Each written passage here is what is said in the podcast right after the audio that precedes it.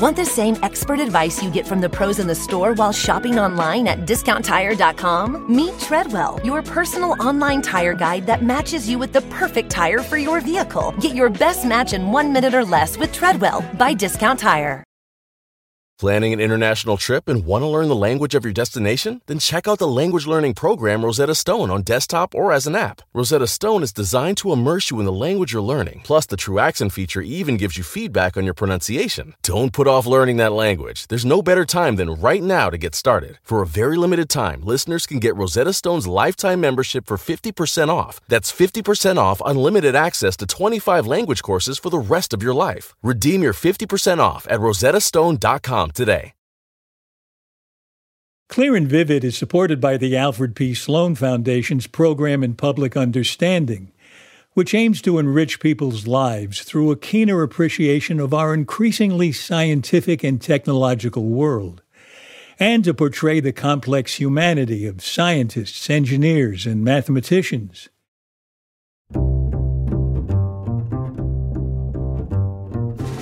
I'm Alan Alda, and this is Clear and Vivid conversations about connecting and communicating.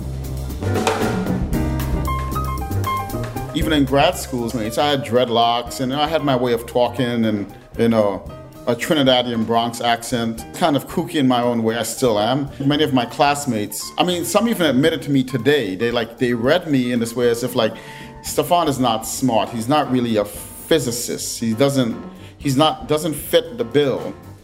That's Stefan Alexander. After that rocky start, he went on to a notable career as a theoretical physicist, where he blends his passion for jazz with his research into the exotic worlds of cosmology and quantum gravity.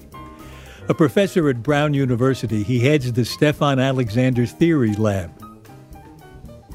I'm very eager to talk with you because your work gives a fresh look at communication, which I care about a lot, but also at music, at the way the universe is made, and eh, I, I think even at thinking itself. A fresh look at all of those things. Let me let me start with communication. You love analogies, don't you? Yes. I always think of Richard Feynman when he was explaining physics. He would say, I'm only telling you part of the story, I'll tell you more later. And I'm always afraid that analogies only tell you part of the story. That's right. But why why are they valuable to you? Yeah, I think, you know, in fact, one of the people that inspired that analogical thinking um, was Feynman, you know, in his writing. I, I grew up reading, um, you know, Surely You're Joking, Mr. Feynman, Who Cares, you know, all these books that Feynman wrote. And he made it, yeah, he would make it very clear that there's a deeper story here. There is much more to unveil. And that was precisely what then made me more curious. In a way, the familiarity, it sounds like you're saying the familiarity of making an analogy to something from our everyday life gives us a, an open doorway to the further mysteries that the analogy doesn't cover. Right. Yes. So, how does that work for the structure of the universe? That, that sounds like a, a wonderful leap that music is an analogy for the universe, which I, I think is one of your real contributions to thinking about the universe. Yes. And the thing that's interesting for that was, you know, I came at that because I had a life in music and I had a life in physics. And those were two worlds I was taught and I also, um, you know, lived to not really talk to each other. Um, but out of, I don't know what it was, uh, an instinct, I, I felt the need to bring those two worlds together, at least in my own thinking, to discover you know, the, one way of doing that was to write a book about it. But in, and as I was doing that, I discovered that actually Galileo was a musician and Kepler used music theory actually to understand the elliptical orbits and going way back to the Pythagoreans, there was always this this idea that the harmonies found in music you know, were akin to the harmonies then to be found in physical law. It's tantalizing because I'm wondering as you talk how far you can go. To what extent is it a, a kind of a loose analogy where Pythagoras and others have said it's it's like harmony, it's like music. How does it? How close do they get? How much do they overlap in real in a real way? You know, at first I thought it was just an exercise, um, a fascination of mine. I love music, I love physics. Let's figure out how these things are connected. And naturally, for systems as rich and as complicated as music is, or you know, as simple or beautiful, and as physics is, I'm, you know, of course, the point is that you're going to find these connections. And one place where I found these connections had to do with, you know, vibration and energy and, and harmony and, um, and rhythm and improvisation. Um, I know that's something you, you, you pay a lot of it, spend a, pay a lot of yeah. attention to. And in jazz music, improvisation takes center stage and it's something that's highly perfected and practiced. The idea is to what extent are physicists in the act of creation when we are, you know, talking to each other and collaborating, is that like a group improvisation? And so like there are all these interesting analogies that could be made. But your question really is the, the real at the heart of the matter.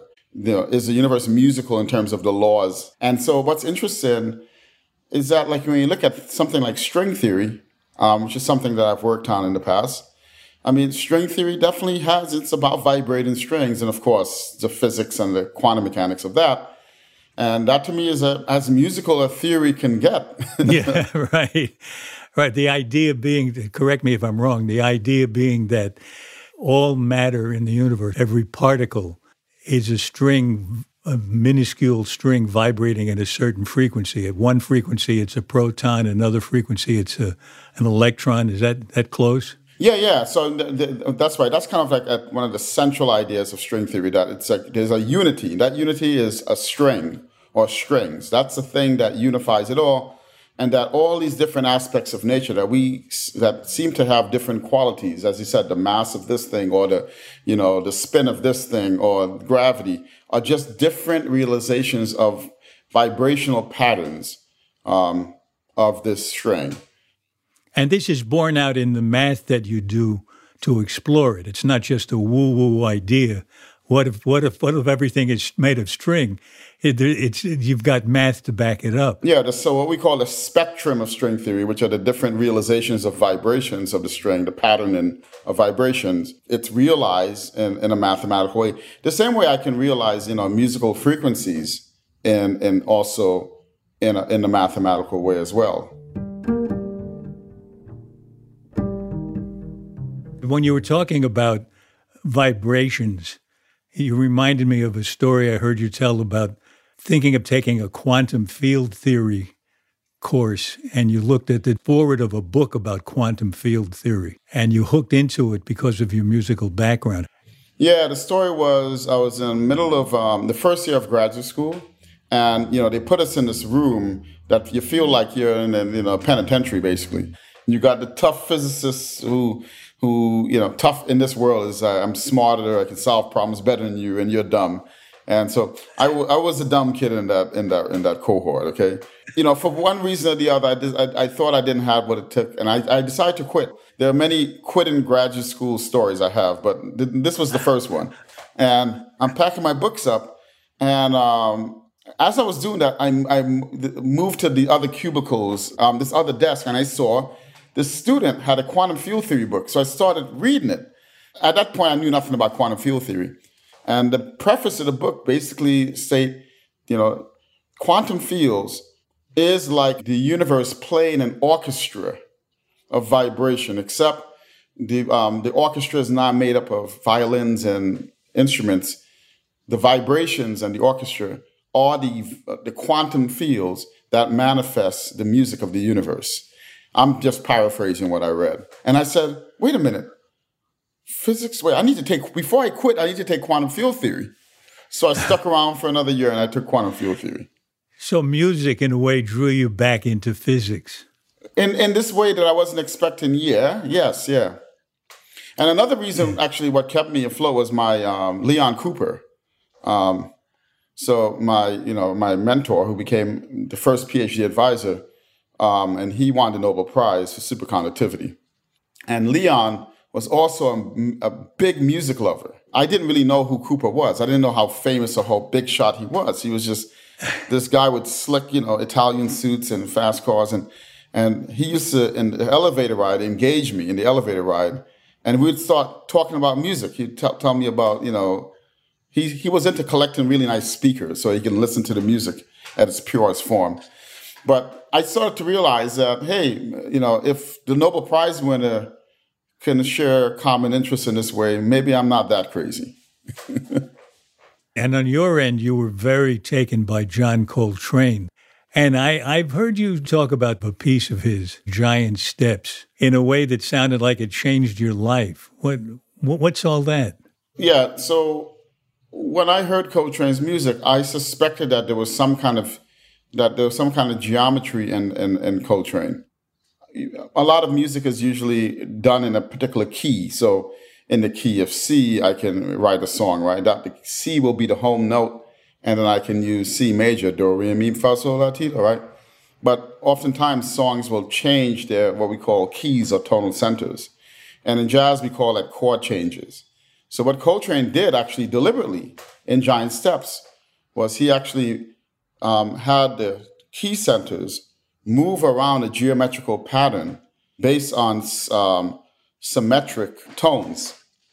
And these um, symmetric tones are what we call, they're called symmet- uh, symmetric scales, right? And so Giant Steps basically is, you know, it, it is based on geometry and symmetry. And he got, I believe, from doing my research and talking to David Amram, who knew Coltrane, the great composer, that Coltrane actually got this idea from Einstein. Because Einstein put symmetry at the forefront of, of his thinking about theory. Let me see, I might be able to even play what one of those things look like if you'd sure. like me to.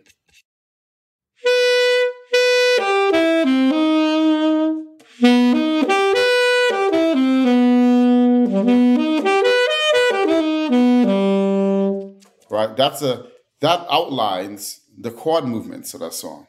So Coltrane, like you, was really thinking about physics, geometry, mathematics while he was thinking musically at the same time.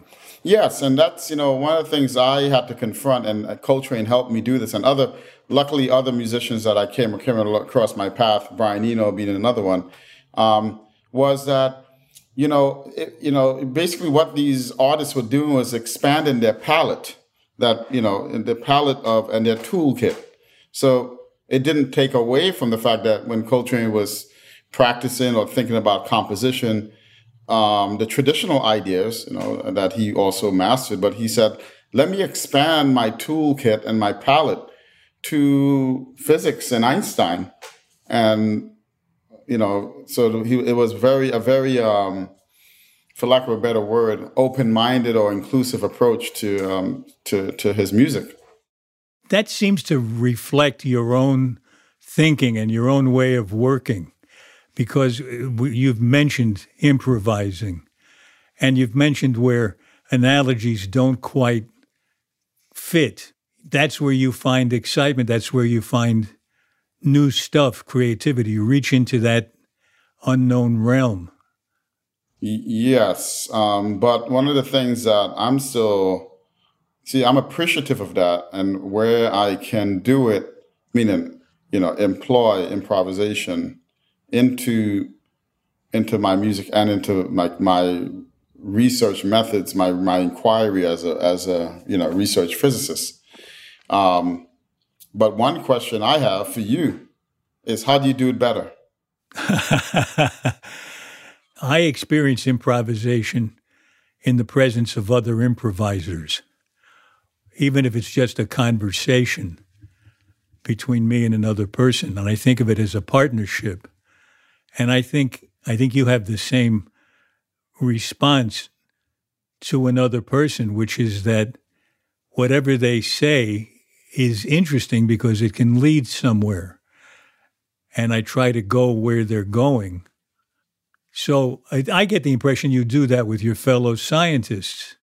Yeah, so my buddy Jaron Lanier and now colleague, um, who was um, is a pioneer of virtual reality, um, um, and while in the middle of my postdoc years, when I was at Stanford, um, we were being hit left and right with with big puzzles and conundrums. You know, do we live in a landscape of vacuum and string theory? Is there a multiverse? What's dark matter? What's dark? So all these things. And well, one of the some of the ideas were getting so um, out there and absurd for what, in particular, what dark matter was. So, what, we, Jaron and I we used to go on these. Um, I mean, uh, Jaron's a computer scientist and, of course, a multi instrumentalist. So, to say that he is not a right, a professional f- research physicist, and here I am trying to make my way as a postdoc. But anyway, we used to go on these walks on Berkeley Hills, and just literally, it was like there was no judgment. We would like spoof off and like crazy, I crazy. We'd say, okay, let's um, actually come up with the most ridiculous idea for dark matter right now. And then some one of us would like then say something, and literally and so one idea was like, imagine like really the dark masses, you know, the dark matter is really there's some there's some cosmic observer out there. Um, and John said like what, like an alien? I was like, yeah, like an alien. And like the, the observer, you know, the act of it making an observation induces this extra inertia. And that inertia manifests itself as dark matter. And then he would then say, oh, like, okay, so do the aliens have quantum computers? Oh, yeah, they have quantum computers. Okay, they got quantum computers. Okay, what are they doing with the quantum computer to make the dark matter work? Well, they're making VR video games, of course. this thing gets into my book and my second book, and now it's in Wired magazine. that's great. That's a, that's an improvisation, and it's entertaining, but it also expands your thinking. I imagine. I mean, you don't you don't publish that as a research paper, but it could lead to one. That's exactly the point. It definitely um, widens the um, the view of of possible ideas, and the game here is, um, you know, if it opens up some some new window into look, then okay, you can forget the crazy idea and now focus and use all the traditional techniques and mathematics and all the stuff that are the tools that you know a good physicist is supposed to have to interrogate that. You know, you you mentioned um, an idea of Feynman's in one of your books. It goes something like this: when a photon takes a path that you can observe, the path the photon takes is the sum of all the paths possible that it has actually taken, that it takes all these paths and you sum them all up somehow, and that equals the path. That what the hell does that mean? I wish I, I wish I knew the answer. That's actually one of the fundamental, you know, conundrums in quantum mechanics. What makes quantum mechanics so weird that it seems as if if you believe the mathematics, which turns out to be to give you the correct answers, you know, one particle has to consider or seems to traverse all possible paths to get from point A to point B. And what we observe is actually it makes one path, right? But in the quantum world, it considers or moves all um, all these different paths. And this is um, one of the things I I played with in terms of analogies was to say, well, since one has a hard time interpreting what the electron is doing, let's make it a musical analogy then. What if the electron is actually improvising? Huh. In the sense that an improvisation is that maybe what's going on when you're improvising in music, you, you're, you're, you're putting through a solo, is that you're targeting the beginning note and the note you want to get to, and you're, you're considering many possible paths. You know. oh, oh, yes, I see what you mean. Now that that's so interesting. You know where you are, you know where you want to get to be, and you take a random walk almost to get there. Yeah. So, for example, if I go from from like G to D, right? I mean, I can do. I can do. Of course, I want to go to C because that's the one.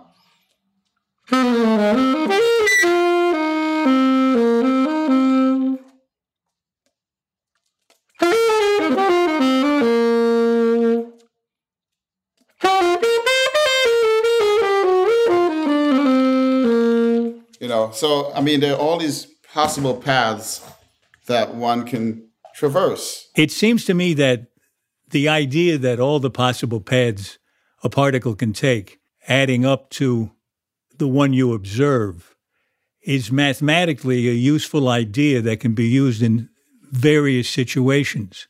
It sounds sort of impossible to me because all the possible paths sound infinite. How can you add them up to something specific? But how, how could that be useful in any case, in any, any given situation that you're trying to figure out? How would you use that math? Oh, oh very good question. How does the system figure out to get from point A to point B if there are infinite paths, for example, right? That's a good, and it could be that we need might need new types of math to be able to tame that infinity. And a big part of what goes on in physics, in modern physics these days, are ways of taming. We see these infinities show up actually, even mm. what Feynman did. And so even after Feynman, this, you know, um, and his colleagues discovered quantum field theory, they found that this way of summing up paths led to infinities actually. They spent all this time trying to attain these infinities, and Feynman said, "You know what? We're just he probably, we're just shoving it under the rug." and that's uh, something that we're still in physics today. We're still trying to figure out how to tame these infinity, and perhaps there might be new ways, new mathematical tools, or even math to to to create maybe to deal with those infinities.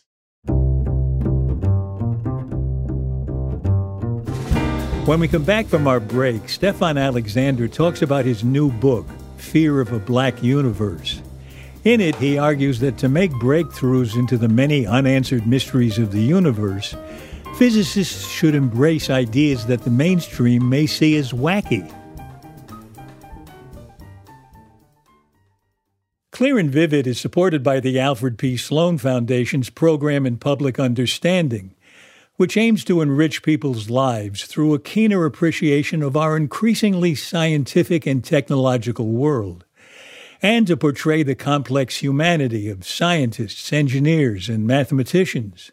The goal is to bridge the two cultures of science and the humanities by supporting an array of artistic works depicting science, including books, radio, television, film, theater, and new media. For more information, visit sloan.org or follow at Sloan Public on Twitter or Facebook. Disney Plus and Hulu are better together in the Disney Bundle with new movies and series. On Disney Plus, experience the full Taylor Swift The Eras Tour, Taylor's version, with new main show performances and acoustic collection. On Hulu, follow the fantastical evolution of Bella Baxter, played by Emma Stone in the award winning film Poor Things. All of these and more streaming this month. Get the Disney Bundle with Disney Plus and Hulu. Terms apply. See DisneyBundle.com for details. Want the same expert advice you get from the pros in the store while shopping online at discounttire.com? Meet Treadwell, your personal online tire guide that matches you with the perfect tire for your vehicle. Get your best match in one minute or less with Treadwell by Discount Tire. Planning an international trip and want to learn the language of your destination? Then check out the language learning program Rosetta Stone on desktop or as an app. Rosetta Stone is designed to immerse you in the language you're learning. Plus, the True Accent feature even gives you feedback on your pronunciation. Don't put off learning that language. There's no better time than right now to get started. For a very limited time, listeners can get Rosetta Stone's lifetime membership for 50% off. That's 50% off unlimited access to 25 language courses for the rest of your life. Redeem your 50% off at rosettastone.com today. This is Clear and Vivid, and now back to my conversation with Stefan Alexander. Your latest book, Fear of a Black Universe, which is, as I take it, you don't mean that fear of a darkening sky as the stars and the galaxies drift apart, but you're talking about race relations, right? Uh, yeah, what I'm doing is actually I'm talking about the category of of um, of black to be stigmatized, and then I'm using the word black as basically a, a, a space filler for that word stigmatized, and then to realize that um, you know in physics and in science you can have black ideas, you can have ideas or um, that that um, can stigmatize you, that can get you kicked out of the club. You know, you know, you're not a real scientist. You're doing woo woo, all this stuff. Um, and then of, of course, like you know, in terms of race relations, being black is a state can be a state of stigma, or being the other is a state of stigma. If you're an immigrant, you're, you know, there's some stigma there. And but I'm also saying that you know, if you're a scientist and you have an idea that is not that some people people might say, okay this guy's lost it. This guy's a kook. And it is true that there are ideas where people have lost it and people are kooks, okay? Um, but part of the book was to say this, you know, there are ideas that you should not, that maybe you might want, you should embrace this. So the book was actually about embracing, and, embracing and celebrating um, those moments where we could feel like an outsider, where we could entertain an idea that will induce fear of being kicked out of the club or not getting funding or not getting promoted. Um, and the book is, you know, partially about talking about that. I would say 90% of the book though is about, you know, is about the future of physics and, you know, sort of surveying like all the, un, you know, much of the unsolved problems in my field, particle physics and cosmology. Yeah, but um, but it's also about maybe you know it, to advance science and to solve some of the problems that we're stuck on for decades. Maybe we might also need to embrace thoughts and ideas, even if as well trained as a scientist as you are, right? You should not be afraid of those ideas, and you know you're not going to die from entertaining it. So it's about fear of the other, the fear of the unknown, the fear of what's not familiar and the avoidance of it. Yeah, and the fear of people saying, if you talk to that person, then I don't, I'm not going to respect you, uh, or that person, you know, because that person they're they're doing physics the wrong way. Or but this applies like so. This guy you'll be penalized or shunned or stigmatized if you go and talk to others. That's also a, part of um, something that that um, I feel strongly about that. You know, no, you, you should get, give people a chance and talk to them, and then you decide on your own whether you agree or disagree. But don't let don't tell me to not talk to that person. Yeah, that's that's what I was trying to say before about improvisation. It's basically a healthy thing where you lend the other person the respect of listening and valuing whatever they have to say, at least for the purpose of the conversation but what have you experienced as a person of color in science? I mean, I know that you've reached the point where you're the president of the National Society of Black Physicists. What what's your work there about? Yeah, my work there about was I was so inspired um, by so many of the great teachers I had of all you know different. Um, just the idea of like, you know, this my teacher, Mr. Kaplan, my high school teacher, who I you know I talk about um, just that I just felt this need to kind of, you know, do for other students like that what these teachers did for me. And mm. the National Society of Black Physicists was a platform where I, you know, I had some ability to to to do that on a larger scale. So, you know, so to me, just like really seeing young talent, talented um, African American students um, in physics, and just being able to to work with others in the organization to support their success and their excellence, despite, you know, the challenges that they're facing, to not kind of just like surrender to that, but to say, you know, we're part of something bigger and we stand on the shoulders of others that came before us who, who sometimes even gave their lives so that we can be able to do physics or go to college. The other thing that that um, I I find to be interesting is that you know when you look at jazz, and as a student of jazz and somebody that is still I still feel like I'm a baby in that in that music. Um, the level of discipline, excellence, um, practice, um, intellectual sharpness, creativity that the greats of jazz, you know, the Coltrane's, the Miles Davis, the Dizzy Gillespie, you know, uh, Ella Fitzgerald. I mean, when you look at these greats, they all had this quality of excellence and hard work and diligence. And I sort of felt like, you know, that is very much part of the African American tradition, our tradition, um, demonstrated through that music. You cannot become a great jazz musician unless you had these elements mm. and you, you know, mm. um, and to just basically say, look, you know, in in physics and in science, you know, we can um, take some of those qualities in that tradition into the sciences, right? But also, you know, um, play and exploration and inclusivity. One of the things about jazz that's really unique and not unique but special is that in a cut in, in a jam session, when I was younger, you know, um, I used to go to Smalls Jazz Club when I was younger in the '90s. Um, And like Roy, you know, it would be like Ravi Coltrane, Roy Hargrove, like, you know, some like tremendously, you know, some great musician. And they'd call you on the stage and you would suck and not even get, get a note out of your instrument. I'm exaggerating. But the point is that they would let you play with them. So there was a true inclusivity in that tradition as well. So it's like the excellence along with the sort of like, um, be at the table with us you know, be at the table with us when we're making. Um, don't just be in the audience while I'm playing for you, but come on the table, and you know, and, there was an opportunity to really learn some of the craft there as well. Did you have that as you were studying to be a physicist? Were you included? Um, the answer is, in some respects, yes. You know, um, one of the things I found really amazing, I was so fortunate, was that when I was even in grad schools and a lot of my classmates, I had dreadlocks and I had my way of talking and, you know, a Trinidadian Bronx accent.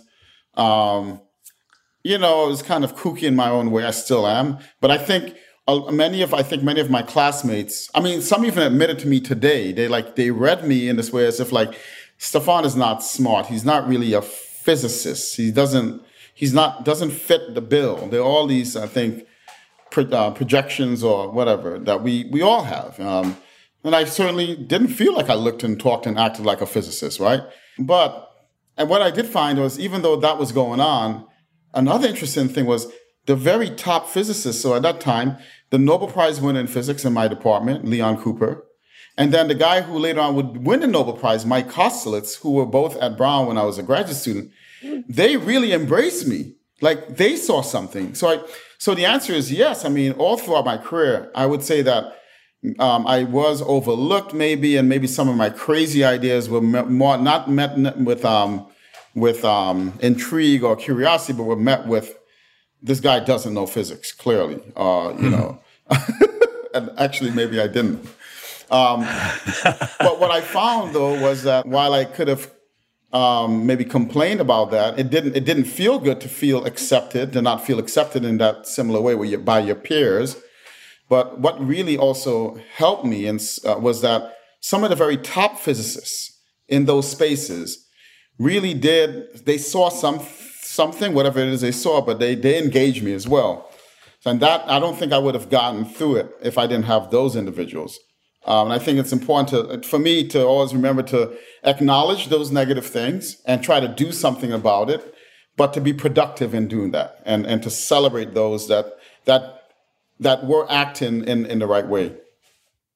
You make me think of Richard Feynman, who seems universally regarded as a great mind, who spoke with an accent that was a, a, a, sort of a New York accent from Far Rockaway, but I think he might have made it up a little bit because his sister doesn't talk that way, and and I never heard anybody from Far Rockaway sound like that either.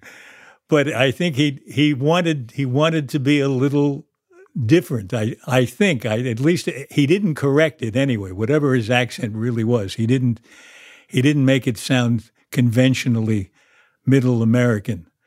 And his ideas were he explored the far reaches of physics and, and the way the world is put together. And also was very fond of making jokes and constructed jokes carefully like a like a stand-up comedian. The, an unconventional way to give a lecture. Yes, but there was so much in, in that that style, and I really have tried to adopt that style in my own teaching, and I find that it's it's hard to pull off, by the way, but it can be very effective. At least it doesn't put people to sleep. well, yeah, you haven't put me to sleep today. This has been really fascinating. I wish we had more time to talk because I want I, there's more I want to get out of you. We always end our show with seven quick questions, generally to do in some rough way with communication. Are you game? I'm going to try. And the first question doesn't necessarily relate to your work, to your music, or your physics, but to anything. What do you wish you really understood? Mm. Um, I wish I really understood how the phenomenon of consciousness is related to um, to physics. Um, yeah. Now, there's a whole other podcast right there. I'll, I'll just let that sit. I'm because I have a, about 50 questions I want to ask you about that answer. You can always bring me on again. It sounds like a good idea. How do you tell someone they have their facts wrong? Um, yeah, I what I I I um tell them what I understand about what they said, and then provide a, an alternative alternative um, way that's more in line with what I think is right. Next question. What's the strangest question anyone has ever asked you? Okay. Someone once asked me, Where are you from? Not expecting you to say the Bronx or what? right. And then I said, Well, I was, I said, That's a good question. I was born in Trinidad and I moved to the Bronx. And I, you know, so that's, you know. So where are you from? No. And then, the, and then this person goes, That's where your body is from. Where are you from? Oh, that, that's the. that that that that was that was the strange question. Yeah, yeah. How do you stop a compulsive talker? You don't. It's kind of hard. Yeah, yeah. Let's say you're at a dinner table and you're sitting next to someone you don't know. How do you start up a genuine conversation with that person? What a compliment. Oh, that's interesting. What gives you confidence? what gives me confidence is knowing that I know something, but I don't know it all.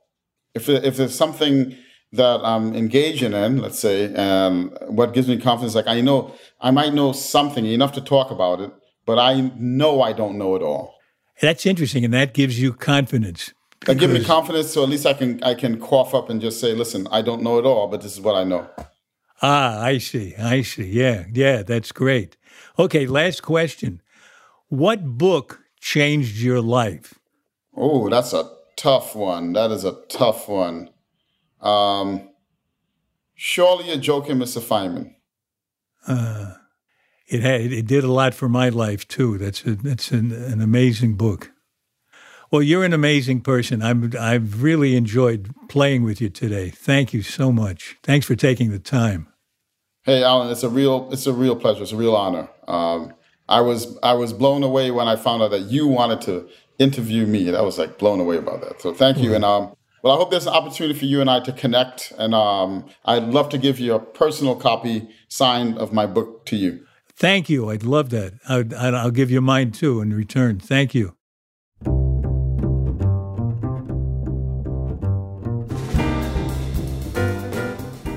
Clear and Vivid is supported by the Alfred P. Sloan Foundation's Program in Public Understanding, which aims to enrich people's lives through a keener appreciation of our increasingly scientific and technological world, and to portray the complex humanity of scientists, engineers, and mathematicians.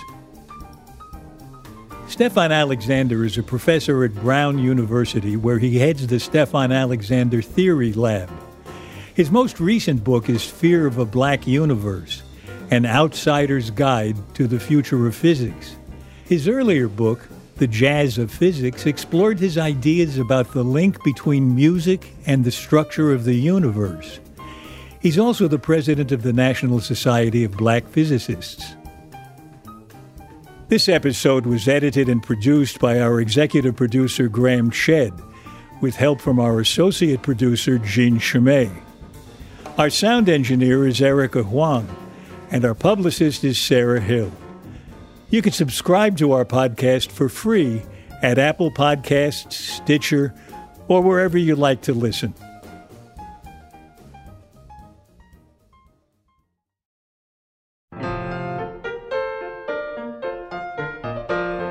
Next in our series of conversations, I talk with Kate Crawford. She argues that artificial intelligence is neither artificial nor intelligent.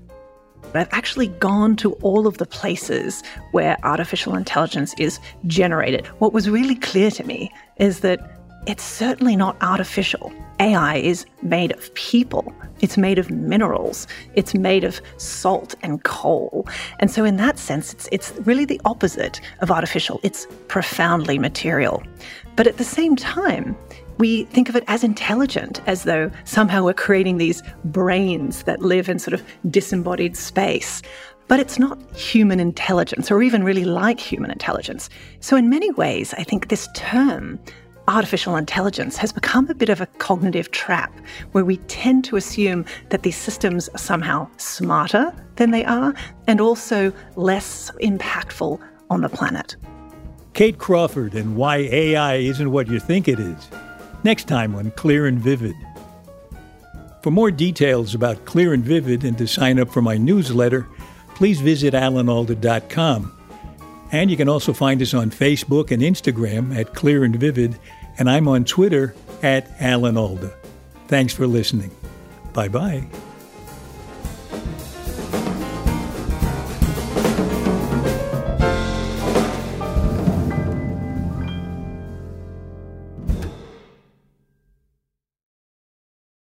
Want the same expert advice you get from the pros in the store while shopping online at discounttire.com? Meet Treadwell, your personal online tire guide that matches you with the perfect tire for your vehicle. Get your best match in one minute or less with Treadwell by Discount Tire.